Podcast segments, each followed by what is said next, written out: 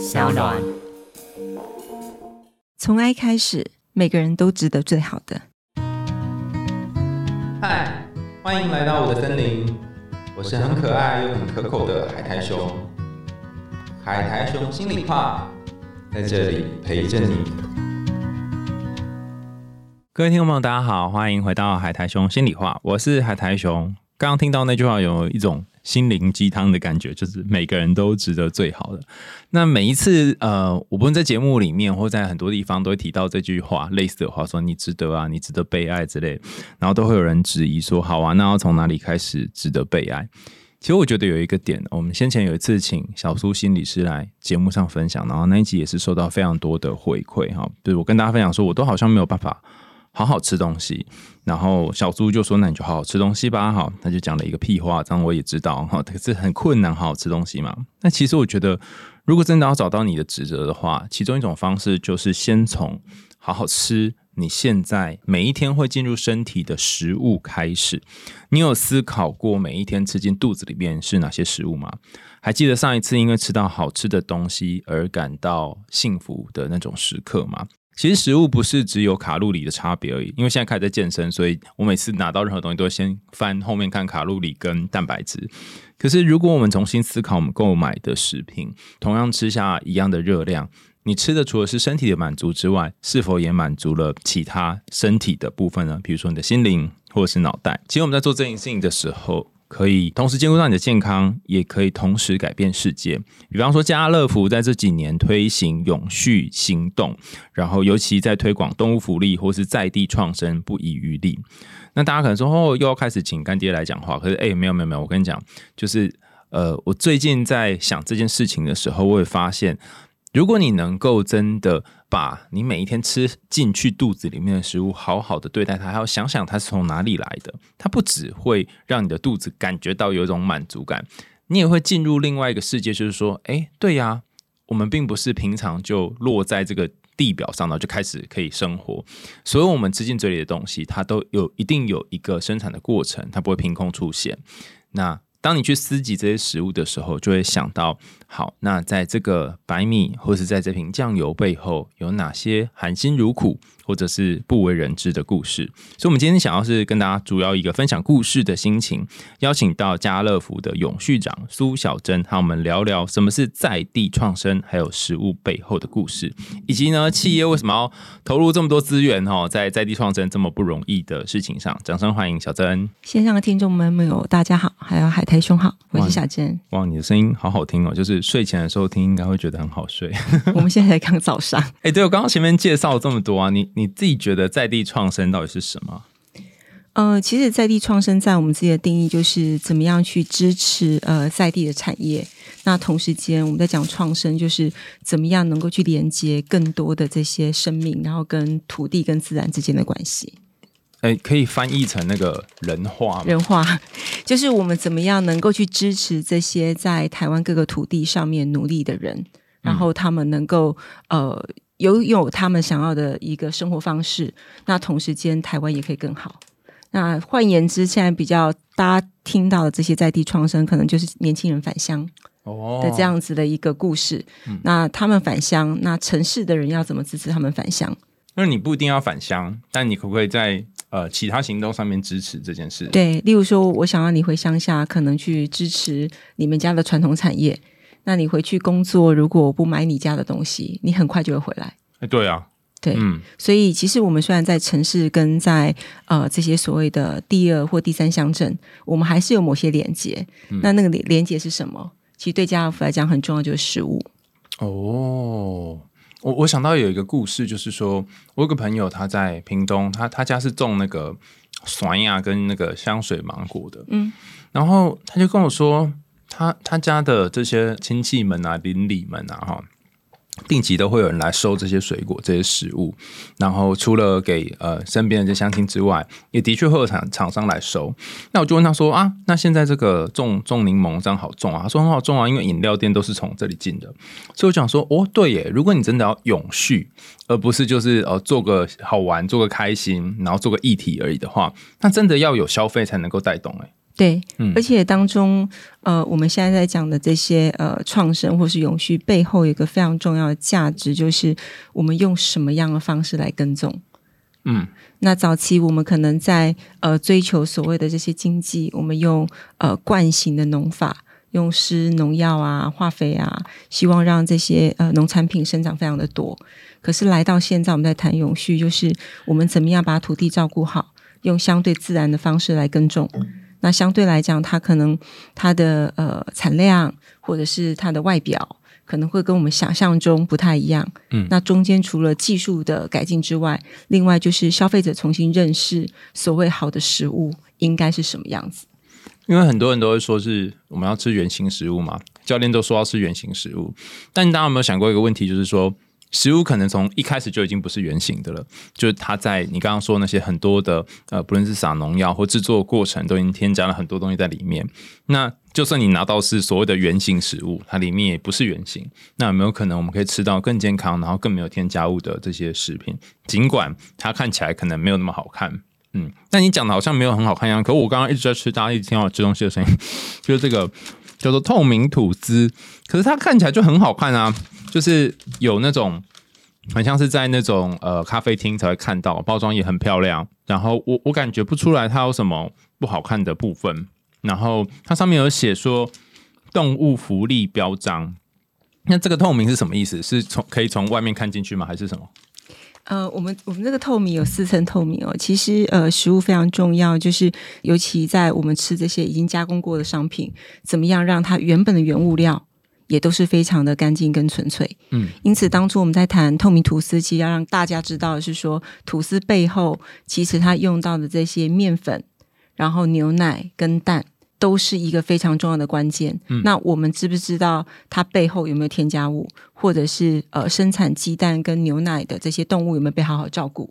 那透明吐司，我们就是希望大家能够透明看到原物料本身，还有生产者。鸡蛋跟牛奶的生产者，海苔熊觉得是谁？嗯、鸡蛋跟牛奶的生产者，那应该就是蛋农跟酪农吧？是吗？应该是那只鸡还有牛。哎、对对哦，我没有想过，哎，都没有想过鸡跟牛的想对，法。所以如果他们没有被照顾好，就像我们人没有被照顾好，它有可能产生的这些食物，我们是不是也存在了一些风险？哎、等一下啊！可是我不可能认识那一只基本鸡啊，我也不可能认识那一只牛。没错，所以我们就透过这样子的一个动物福利标章，还有透明鲜奶，然后确保你今天吃到的这个很好吃美味的吐司背后，我用了蛋跟奶，其实我们对这些动物都很好。那重点是，呃，面包我们里面其实用的是也是透明的鲜奶，所以它不加任何的这些添加物，它也取得无添加认证，因此我们的吐司会发霉。所以你买回去，如果两天之内没有吃，你一定要放冷冻。嗯，然后之后出来再烤。很多时候，我们的吐司如果放在常温里面，很多天都不发霉。其实这件事情就不是我们讲的原本食物的一个特质。哎、对耶，你这说真的是讲中我心坎。就我之前也是在大卖场某大卖场就买了他们家吐司，非常便宜，好像三十几块吧。然后很厉害哟，他在外面放一个礼拜都不会发霉。你有实验哦？啊，不是因为因为我很忙，就是忙到都会忘记把这些东西放冰箱，然后豆浆买回来也都是哦，就会放在外面，然后都会被骂这样。然后我就哦，好厉害哦，这家真不错，那以后都要买哈，因为一个礼拜之后，你还是有吃它，对，然后就觉得哎呀，然后所以你看吃一次就变成现在这个样子嘛。好鲜动力。对，就觉得就不是啦，就觉得说哦，原来呃食物可以一直放，我们就要去想说哦，这当中会不会有什么吊诡？因为食物跟人一样嘛，就是会老化，就会凋亡。但是我看你说透明还真透明吗？它就上面写面粉、全蛋、透明鲜奶、上白糖、奶粉、酵母跟盐，它并没有说这只鸡或是这只牛叫什么名字啊，名字没写在上面。对，所以我们上面有动物福利标章。嗯那这个是我们跟呃非营利组织台湾动物社会研究会，我们一起在台湾推动的一个认证标章。嗯所以这个标章目前来讲，如果你去家乐福，你会看到鸡蛋、鲜奶上面都有这个符号。嗯那我们也是希望说，让消费者在购买的时候更轻松。哦，你只要认明这个符号，其实你就买到的商品就对动物好。那海苔熊如果认真看，这个符号里面其实有几种不同的动物。有鱼嘛，然后有鸭，然后有猪，外面是牛，对那好像也有鸡，但是有点看不太出来，因为这个就做的很文青哦。对，所以未来这个我们现在有动物福利标章的商品就是鸡蛋跟牛奶，接下来会到猪肉上面，所以我们希望借由这个标章开始去让大家看见，啊、提供给我们食物的这些经济动物，我们可不可以让他们过得更好？嗯，因为我今天呃录音之前才拿到这个透明吐司嘛，所以它上面有一个小的 QR code，是说如果你扫了之后可以了解更多，意思是说我可以认识这只鸡跟这只牛对你扫了之后，你就会知道为什么我们要谈鲜奶这件事情，你会看到动物的处境。哦，那要不要我们倒过来先讲一下哈？因为呃有点困难理解，就是说哦，所以一般没有这个标章的呃，不论是牛或是鸡，它们可能是怎样被对待的呢？呃，我以鸡来讲好了，台湾有九成的母鸡都是被关在笼子里面的。那笼子里面的概念就是大家看到，呃，我们现在手上的这张 A4，嗯，挤三到四只母鸡啊，你说这样要住三到四只母鸡，对，怎么可能？一只母鸡就跟这差不多大了吧？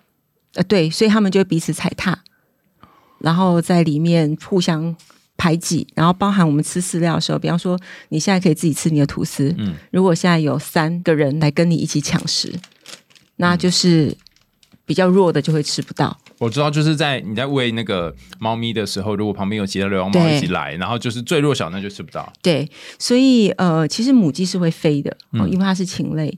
当你把它关起来，就没办法飞。嗯那同时间，当它彼此踩踏的时候，它自己会不舒服。嗯，那另外就是呃，在大家知道传统那种开放型的那个鸡舍，就是呃母鸡就会它的粪便就会下在它自己下面。嗯好、所以一般的鸡舍你都会闻到恶臭。嗯然后那些鸡粪上来的阿莫尼亚的味道，就是每天母鸡也是会吸进去。那因为鸡粪在那里，就会产生非常多的这些寄生虫啊等等，所以就会用环境用药。嗯，然后同时间它关在里面，它也没办法呃伸展健康，或者是去除它身上的寄生虫，因为其实母鸡是会洗澡的，它其实你也给它这些沙浴或者是粗坑，它其实会把身上的寄生虫洗干净。哦，我第一次知道母鸡会洗澡，哎，真的，嗯所以其实本来动物它自己本身有它自己生活的方式。当我们把它当囚犯，然后关在像一个机器这样的工厂里面的时候，它没有办法处理自己的身体，然后同时加上面临这些环境的一些呃不舒服的状况。那我们再用外加的这些环境用药，或者是呃长期在畜牧业里面会用抗生素，哦让它自己身体变健康。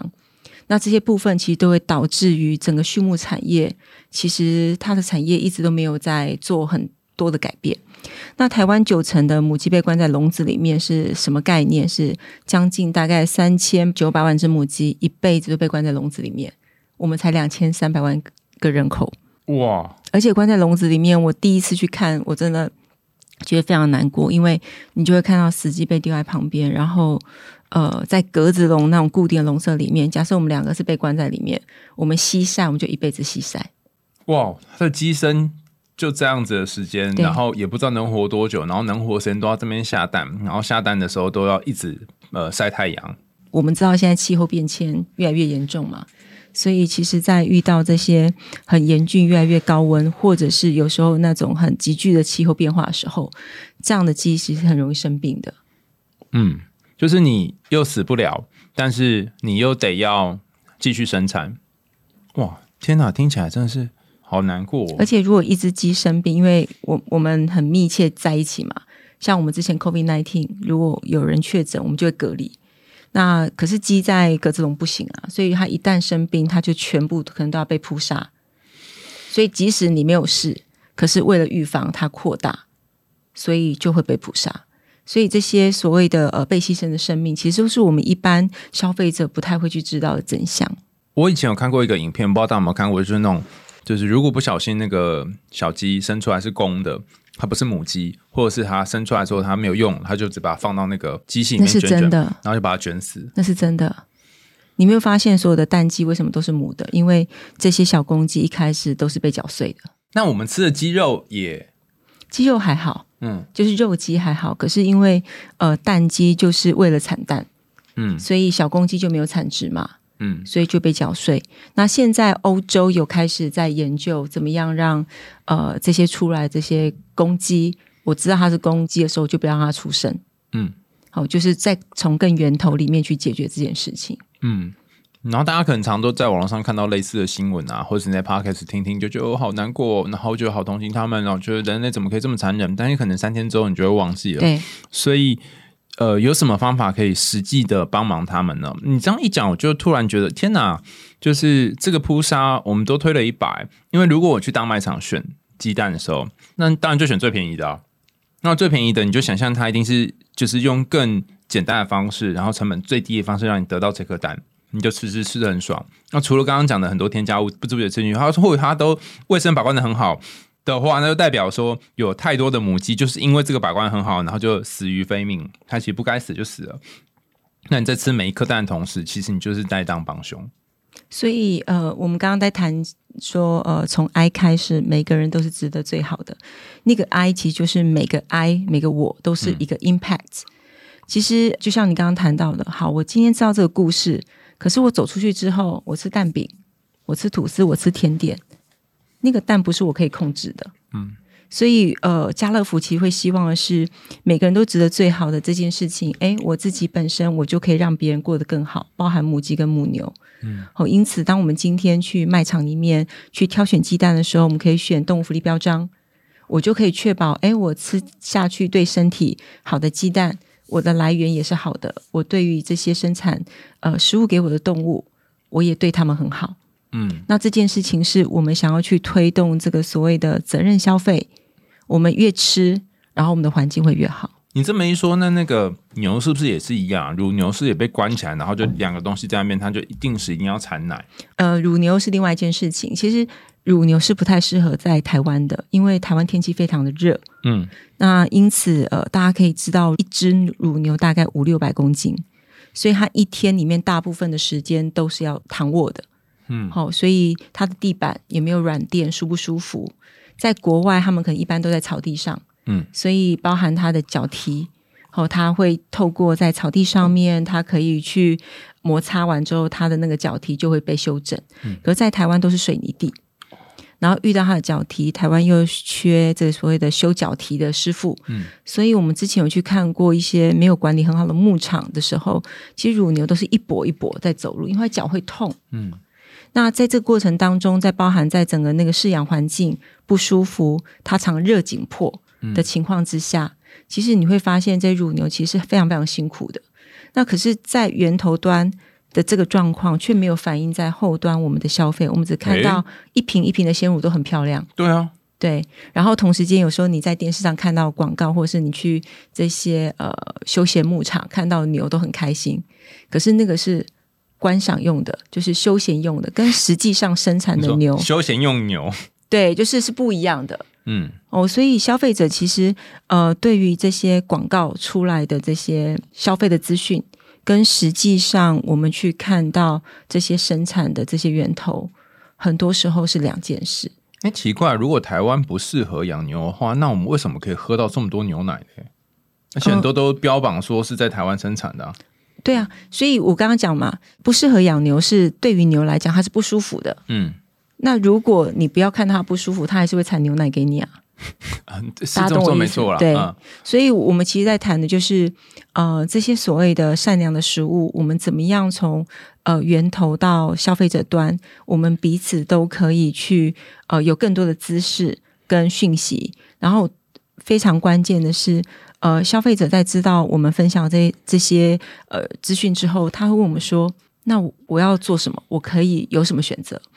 这也是为什么家乐福从两千零一十八年我们开始在推动，呃，中间有一块是这个动物福利的系列，是希望我们希望让消费者有选择。嗯，很多吃素的人告诉我，呃，他开始吃素是因为他觉得动物很可怜。嗯。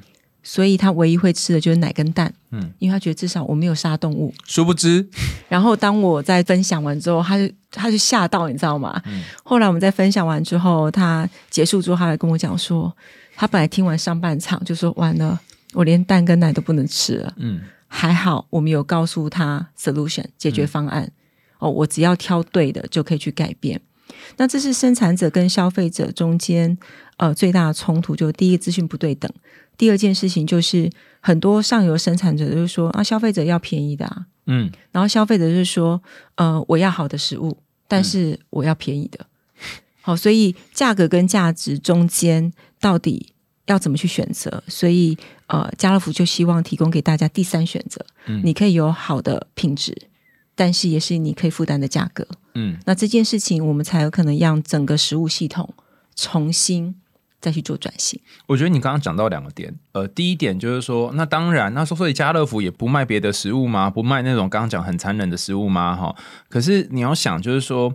呃，人生有很多种价值观嘛。我选择要和动物一样，都可以一起过健康或是比较舒服的一生，那是一种价值观。但也有一些人他自己都吃不饱，各种经济收入也不是那么稳定。那他有办法在这个价值观上面实践吗？尽管他觉得这个好，对他来讲，更重要的价值观是他能够买到最便宜的呃食物，使得他能够存活或是能够养家，因为可能家里很多人等在他的这这一份薪水，所以。提供选择这件事情，我是觉得蛮重要。然后你可以选择看你要消费什么样的价值观，而且那个产品的价值本身，它也不是只有说哦，比如三十三块、五十五块，就是它就代表这个产品的品质。你买进去可能还有很多你对于这个世界的相信是什么。可是，可是第二个，我刚刚你就觉得比较有趣的点，就是说啊，你说这是一个可以负担得起的价格，然后它又是呃品质好的东西，然后我们好好的善待这些动物或生产者们。那你们不是亏死了吗？一开始一定是，呃，如果大家可以想象十年前的有机，嗯，跟现在的有机的价格，哎，对耶，为什么？哦或者是三 C 之前的 USB 跟现在 USB，嗯其实我我觉得，在一个产业的转型过程当中，它一定会从原本比较稀少，可能价格比较高，到它变成主流的时候，它价格会来的平稳，哎，为什么？因为越来越多人加入嘛，然后还有中间我们在讲的科技、嗯技术等等的改变，嗯所以其实非龙式鸡蛋除了规避掉非常多呃食品的风险之外，另外这些呃蛋农它既有非龙式的技术，哦，其实它现在目前的一个产蛋率也还不错。只是我想要提醒各位听众，就是、呃，食物不可能回到以前那么便宜。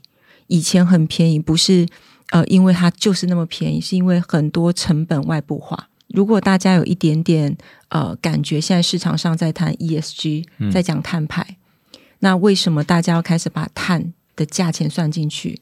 如果我今天，例如说我们吃的巧克力，它的可可来源是来自于第三国家，我去用童工，嗯。好、我在那个地方耕种，我不重视那里的环境的保育，因此我拿到非常便宜的原物料，嗯。我制成便宜的可可，可是我还是卖你很贵啊。嗯。好、但是我原物料的成本是低的，这件事情它本身就不公平。哦，所以其实我们以前非常多食物的成本都外部化，所以我觉得是你来承担成本？对，只是有人买单，不是你而已。呃，生产者跟消费者都没有承担成本，呃，应该说卖的人跟买的人都没有承担成本，那就是当时被剥削的那些生产者承担成本。对，所以有可能是环境嘛被破坏，或者是中间里面的呃劳工，或者是包含我们刚刚讲的这些经济动物。哇，而且碳排我就觉得很明显嘛，就说哦，看起来这东西很便宜啊，啊，对啊，但是你每分每秒都在付出成本啊，就是这个呃二氧化碳的量啊，然后这个世界的这些种种运转啊，对，而且大家应该知道，在今年开始，整个电费都上涨了。嗯。所以随着未来正在讲的绿能，其实我们会知道未来的生活成本其实不会一直超这么便宜。那不炒这么便宜当中，我觉得有一件事情是我们重新去看待，就是因为它开始有一些价格的压力，我们反而重新去思考，电力当没有像现在便宜成这个样子，我们会节约用电，我们会省一点。嗯，哦，省一点不是说要虐待自己，是不浪费。嗯台湾其实呃，第一个是食物成本是非常非常低的，第二件事情，但是我们的浪费却是亚洲数一数二的高。嗯，大家可以思考一下，如果今天呃我没有买那么多食物，但是我都吃完，我不见得我会付比较贵的钱。嗯那第二个部分是我们在卖场看到的经验，呃，两种人会对于健康或者是对于食物的价值，他会把它放成优先顺序。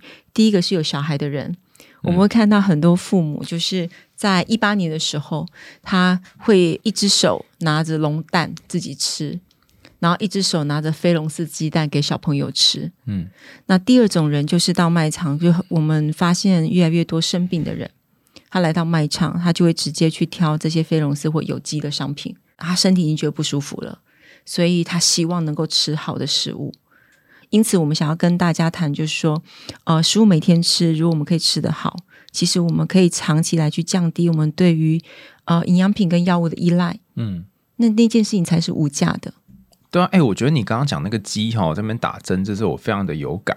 他没有就是打针，他可能就是在饲料里面添加抗生素，因为打针人工太贵了。哦，对哦，但是这件事情很好笑，就是说你你可能很努力的赚钱，然后呃买了便宜的食物，那所以你中间就会有其他的钱可以去做别的消费嘛，对不对？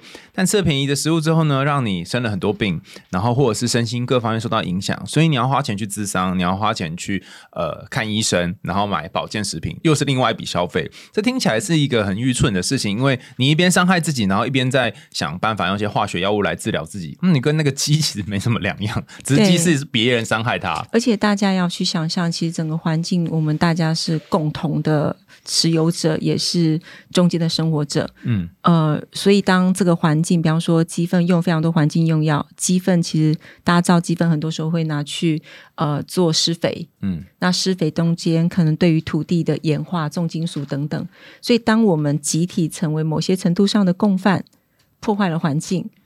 空屋啊，等等这些东西又回到我们自己身上，那不是你说、哦，那我不要吃那个不安全食物，是因为我们的环境是我们共同生活的场域，嗯，那怎么样共同去守护是非常重要的。就个人造业、个人担啦，啊，只是说我们这样大家共同大大造业家担，对，共同造业大家担这样子。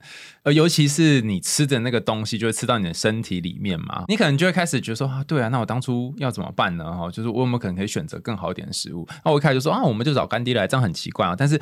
但是大家想一件事情啊，就是上一次小苏心理师有跟我说，好哦，那你可以选择你要吃的东西嘛。可是，在你选择你要吃的东西的时候，你要想是什么进入你的身体。那如果有一些它是有毒或有害的东西进入你身体，等于是没有好好善待你的身体。可是，在做这件事情的时候，如果你可能一天两天就可以做做看，啊，三天四天结果就忘记了，那怎么办呢？我觉得有一点很重要，就是你有没有办法可以看见。所以这一集我觉得有一个要点，就是说我们看到了刚刚你讲这个种种的过程，你在讲的时候，我就想到一个经验，就是说第一次听到那个成本外部化，这是有自自从交了一个社工女友之后，他就讲这些很神奇的东西。然后问他说什么是成本外部化，他就把那个呃公平贸易啊、巧克力啊这种都告诉我。然后听一听就哦对耶哦真的就很很他们很辛苦哎，然后对对不起他们啊，好然后然后三天之后就忘记了。那什么时候开始节能减碳，开始呃去调整这些用电呢？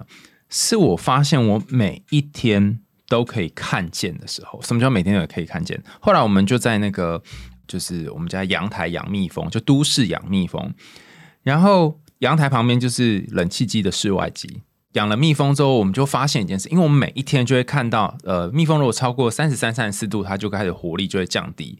呃，首先我们要先知道外面温度是几度嘛，所以我们就买了一个可以去测量蜜蜂温度的仪器。然后我在室内就可以看到室外是多少度。今天天气比较凉，那你就不用开冷气嘛；天气比较热，你就会开冷气嘛。但你开冷气的时候，你就会热死蜜蜂。所以此时我才看到那个三三三四的温度的时候，我就好算了，我热一点点好了，应该蜜蜂不会怎么样吧？哈，然后我就可以不用吹冷气，然后或者是我就去换到呃别的房间，就是比较不会影响到那些蜜蜂的冷气。我发现那个可以看到真的好重要，不是我们这边讲一集，然后大家就知道了。所以为什么要有这个标章？然后为什么要？就是让我们在买东西的时候可以看见这个东西，每一次你要看就要想到这背后的故事。对，而且我觉得海苔熊讲的非常重要，就是在阿福我们现在做，就是你怎么去看见看不见的。嗯，我们一般我们只会看到食物本身在你现场，可是它背后的整个过程，我们一般都是看不见的。嗯，所以你刚刚谈的蜜蜂，就是当你发现你跟这个蜜蜂的生命是联动的。你就会开始产生同理，你开始会知道，原来你跟他是有反应的。那自己这么多年来，其实全世界都呃这些食物的生产，我们都会把它落在我们看不见的地方。嗯，好、例如说，如果我们问大家，如果养鸡场在你家隔壁，你会赞成的，请举手。嗯，我相信一定没有人想要你旁边是养鸡场。那我们都不要养鸡场在我们家隔壁，然后我们都要吃鸡蛋。嗯，那请问他要去哪里？所以呃，其实在，呃所谓每个人都值得最好过程当中，就是呃，我们不能把这些我们不想要的嫌恶设施，或者是这些呃剥削，放在一个我们看不见的地方，我们就当成它不存在。嗯，那也如如同心理学，要解决问题，要先知道它的冰山底下关键是什么。因此，当呃家福身为零售通路，我们觉得我们去了解食物系统背后到底有哪些问题，我们也是产生这样的一个呃很大的挑战，就是说，那消费者看不见啊，那我怎么样让他有感？嗯那我们能够做，就是用商业力量去影响更多的生产者改变。嗯，然后同时间也透过像今天这样的节目，在非常多的场域，包含学校，去让小朋友重新去了解食物供应链。嗯其实有非常非常多厉害的关系人，嗯诶，是我们平常忽略的。他有可能是未来你的同学啊。那当我们可以去了解食物，其实一个非常庞大的工程，嗯，我们就会做好每一个更仔细的决定。而且其实我觉得这不只是商业面，或者是我们在推广教育面。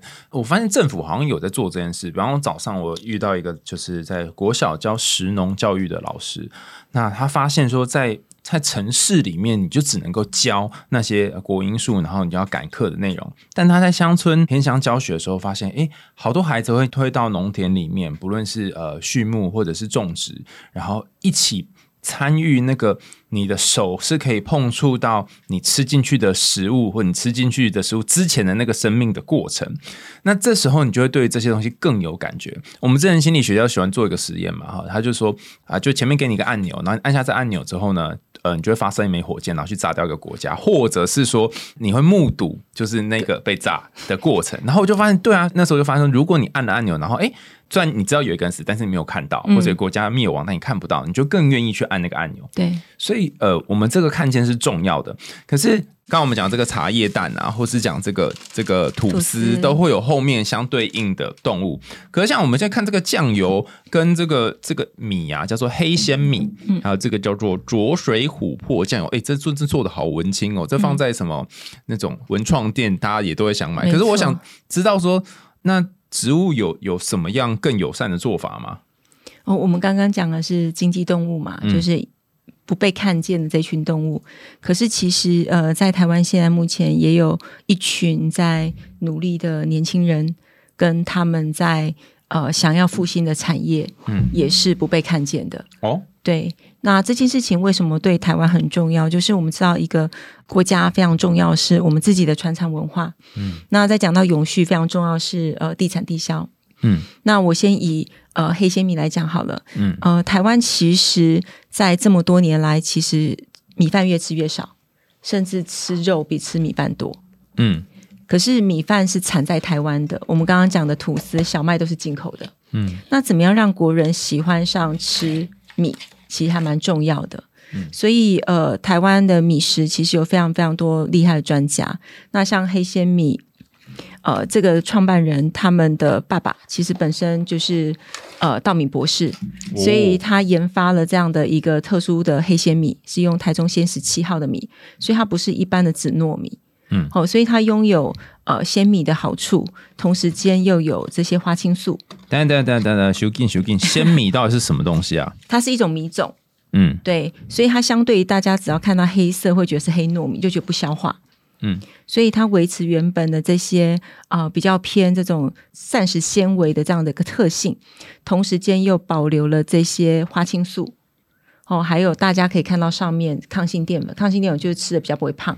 嗯还有 GABA，GABA 就是你晚上你可能呃吃了之后晚上比较好入睡，或者是它也被谈到说它可能对于未来预防失智症这件事情是有帮助。经，对，嗯那所以当我们如果能够吃饭当中，我们可以获得更高的膳食纤维，然后又比较不会胖，然后又有饱足感，然后同时间这个米还是来自于台湾，那这件事情我们就可以越吃越健康。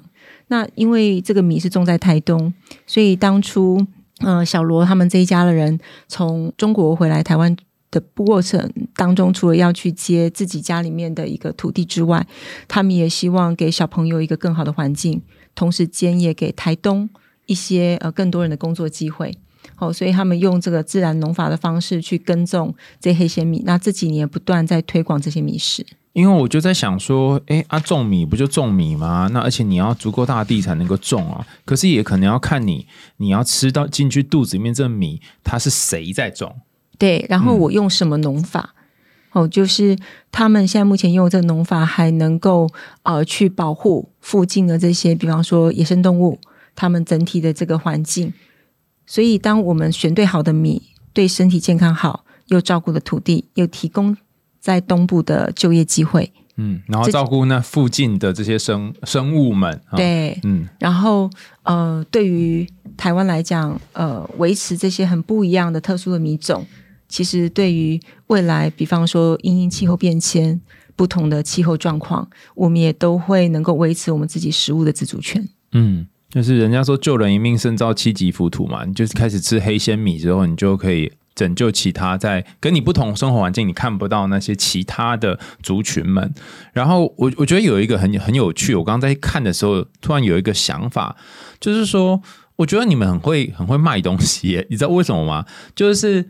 你跟一些人讲这些哦，你要保护环境啊，你要提供一些在地小农就业机会啊，他们就说啊，这个都绝亲啊，都都愤青在做事情了，哈，跟我们没有关系。但你讲到一个点就很很，我觉得很打中我，就是说，呃，像我的教练都说不要吃碳水，然后不要吃精致淀粉，然后他就通常会推荐地瓜，所以就会吃什么在地小农地瓜。可是就因为这样，就如同你所说的，我们就开始吃比较少的米。然后米食，明明我们生产这么多米，我们却不消费自己的米，那在地的这些米农要怎么办呢？哈，所以提供一个很很直接打痛点的东西，就哦，这个好像可以越吃越瘦，嗯然后它的确会让你有一些增加代谢、膳食纤维部分。我觉得这个就是一个好。那我如果为了要减肥，或者我也要调整我的体态，也可以吃这个米。而且也跟海苔熊这边谈到，就是台湾人都说不吃饭，嗯，然后但是我们都跑到日本去吃饭，还去哎跑到日本买电锅。对耶，对，所以呃，其实我觉得台湾的米饭非常好，只是我们从而在市面上面的餐厅并没有把饭好好煮，嗯而且除了白米饭之外，现在的五谷可是并没有提供这些更不一样，然后更健康的这些米食。哦，嗯所以当今天台湾越来越多的健身人口的结果，居然是要吃越来越多鸡胸肉。对，没然，后这些动物性的蛋白质其实会造成更多的碳排，或者是这些饲料进口。那如果我们可以适度，比方说偶尔吃地瓜，偶尔吃黑鲜米，偶尔吃石谷米，其实我们的人身体需要很均衡的食物。然后这件事情其实也会对于我们自己的身体或整个环境跟各种的产业都是一个非常好的支持。嗯。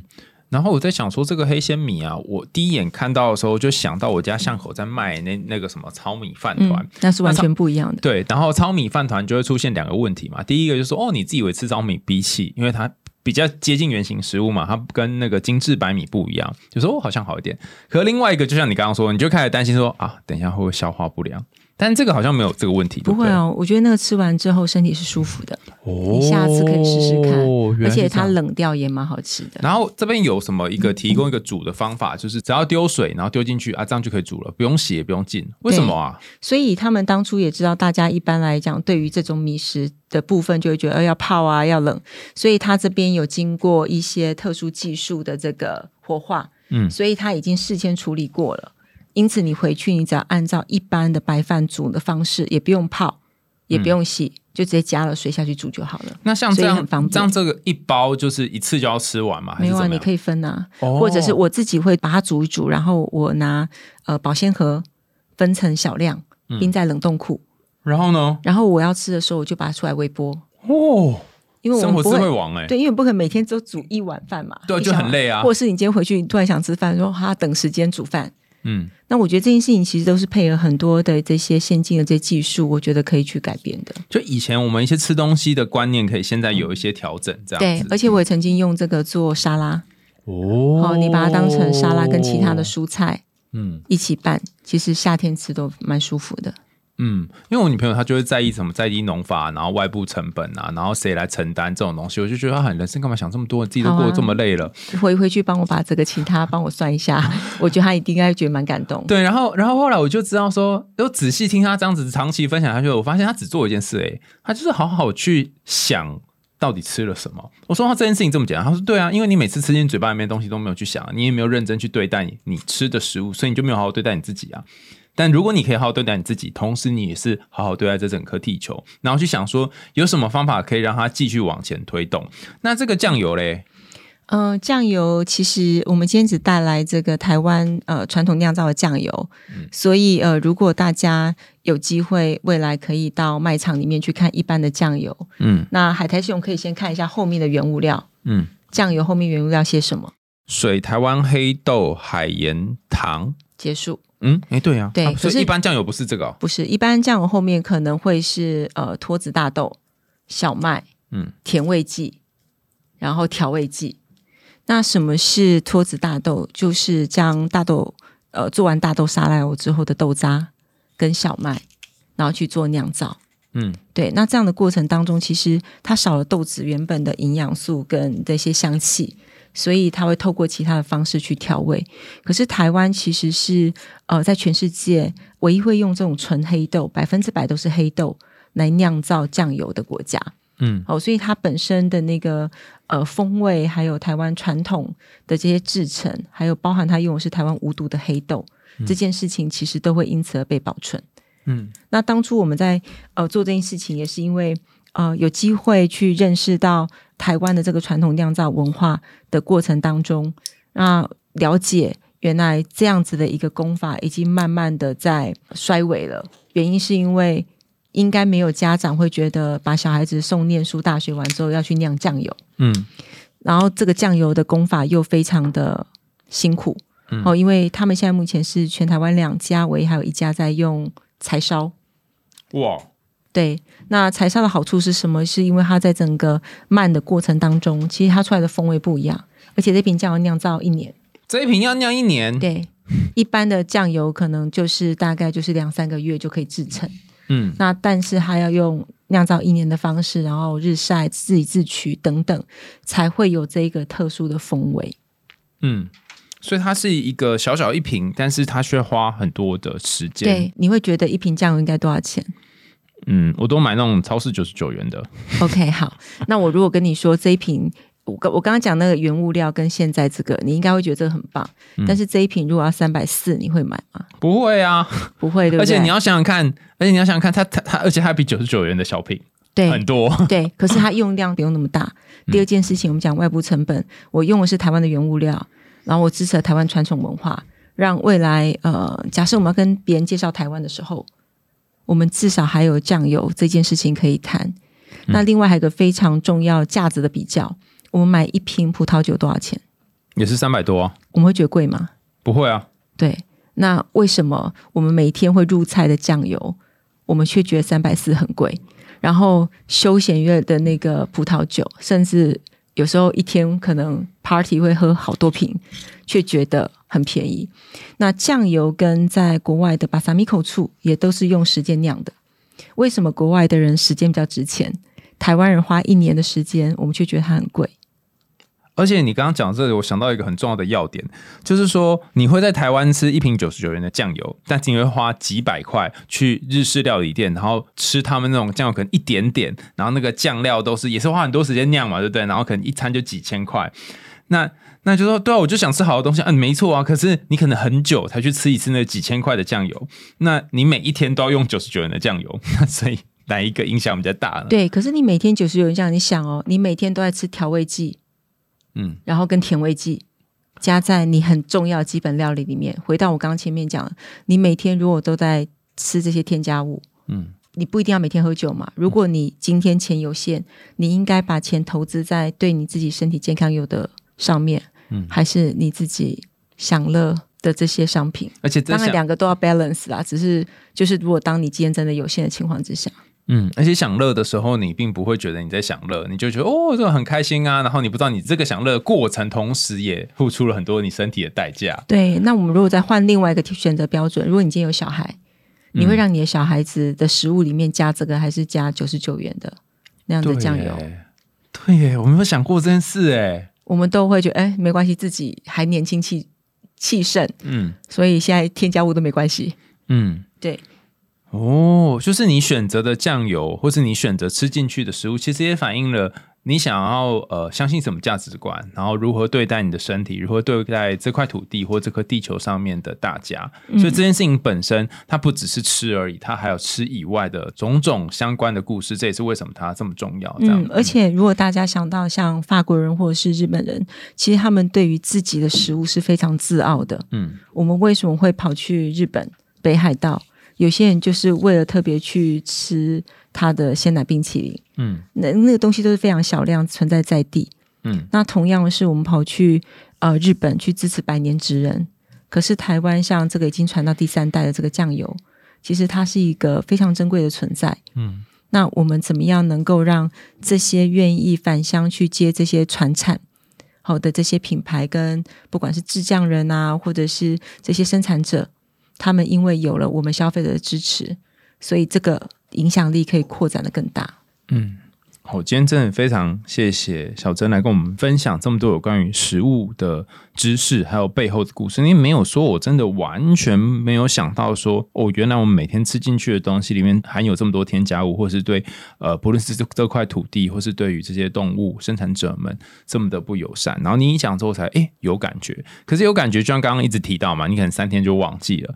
那你可以透过你的行动去做一些支持。那你不一定要在家家乐福买啦，你也可以仔细的。就透过这一集去想想，你每一天看到那些所有的东西，它是去哪里来的？没错，光是你想到这件事情就很不容易了。对，然后你再去比较看看，说，哎，哪里可以买到你可以接受的价格？然后它同时又可以让你的身体有比较好的这个运作的状态。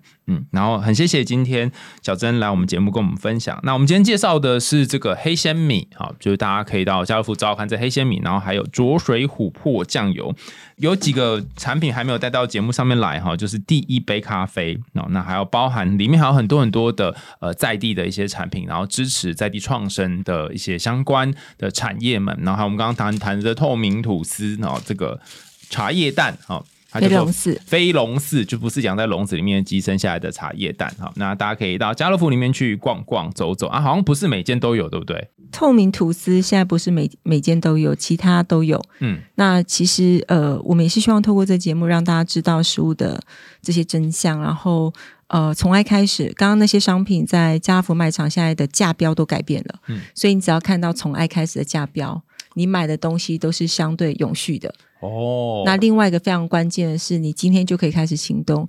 如果你自己开餐厅，或者是你自己有非常喜欢的早餐店，你从明天开始就问老板说：“老板，你这是飞龙斯鸡蛋吗？”嗯，哦，因为我相信可能大部分人都不在家里面煮。嗯，可是如果你可以去影响你常常去的那家餐厅，愿意用一些比较好的食材，嗯，你已经开始发挥改变的力量。对，每一个人都是一个影响力，从爱开始哈。就到节目的尾声啦，感谢大家收听，欢迎大家在 Apple Podcast 或是其他留言管道告诉你们听完这一集故事的想法。然后我觉得也很难得，就是谈了一个我以前完全就是不太会去触及的领域。然后回去小地瓜会觉得说啊，你终于做一个就是一个影响者应该要做的事情了。也欢迎大家透过 Sound 这个平台呢赞助我们家猫咪布瓦的罐头。想听更多有趣的童话故事或心理学知识吗？我们海苔兄心里话，下次见喽，拜拜，拜拜。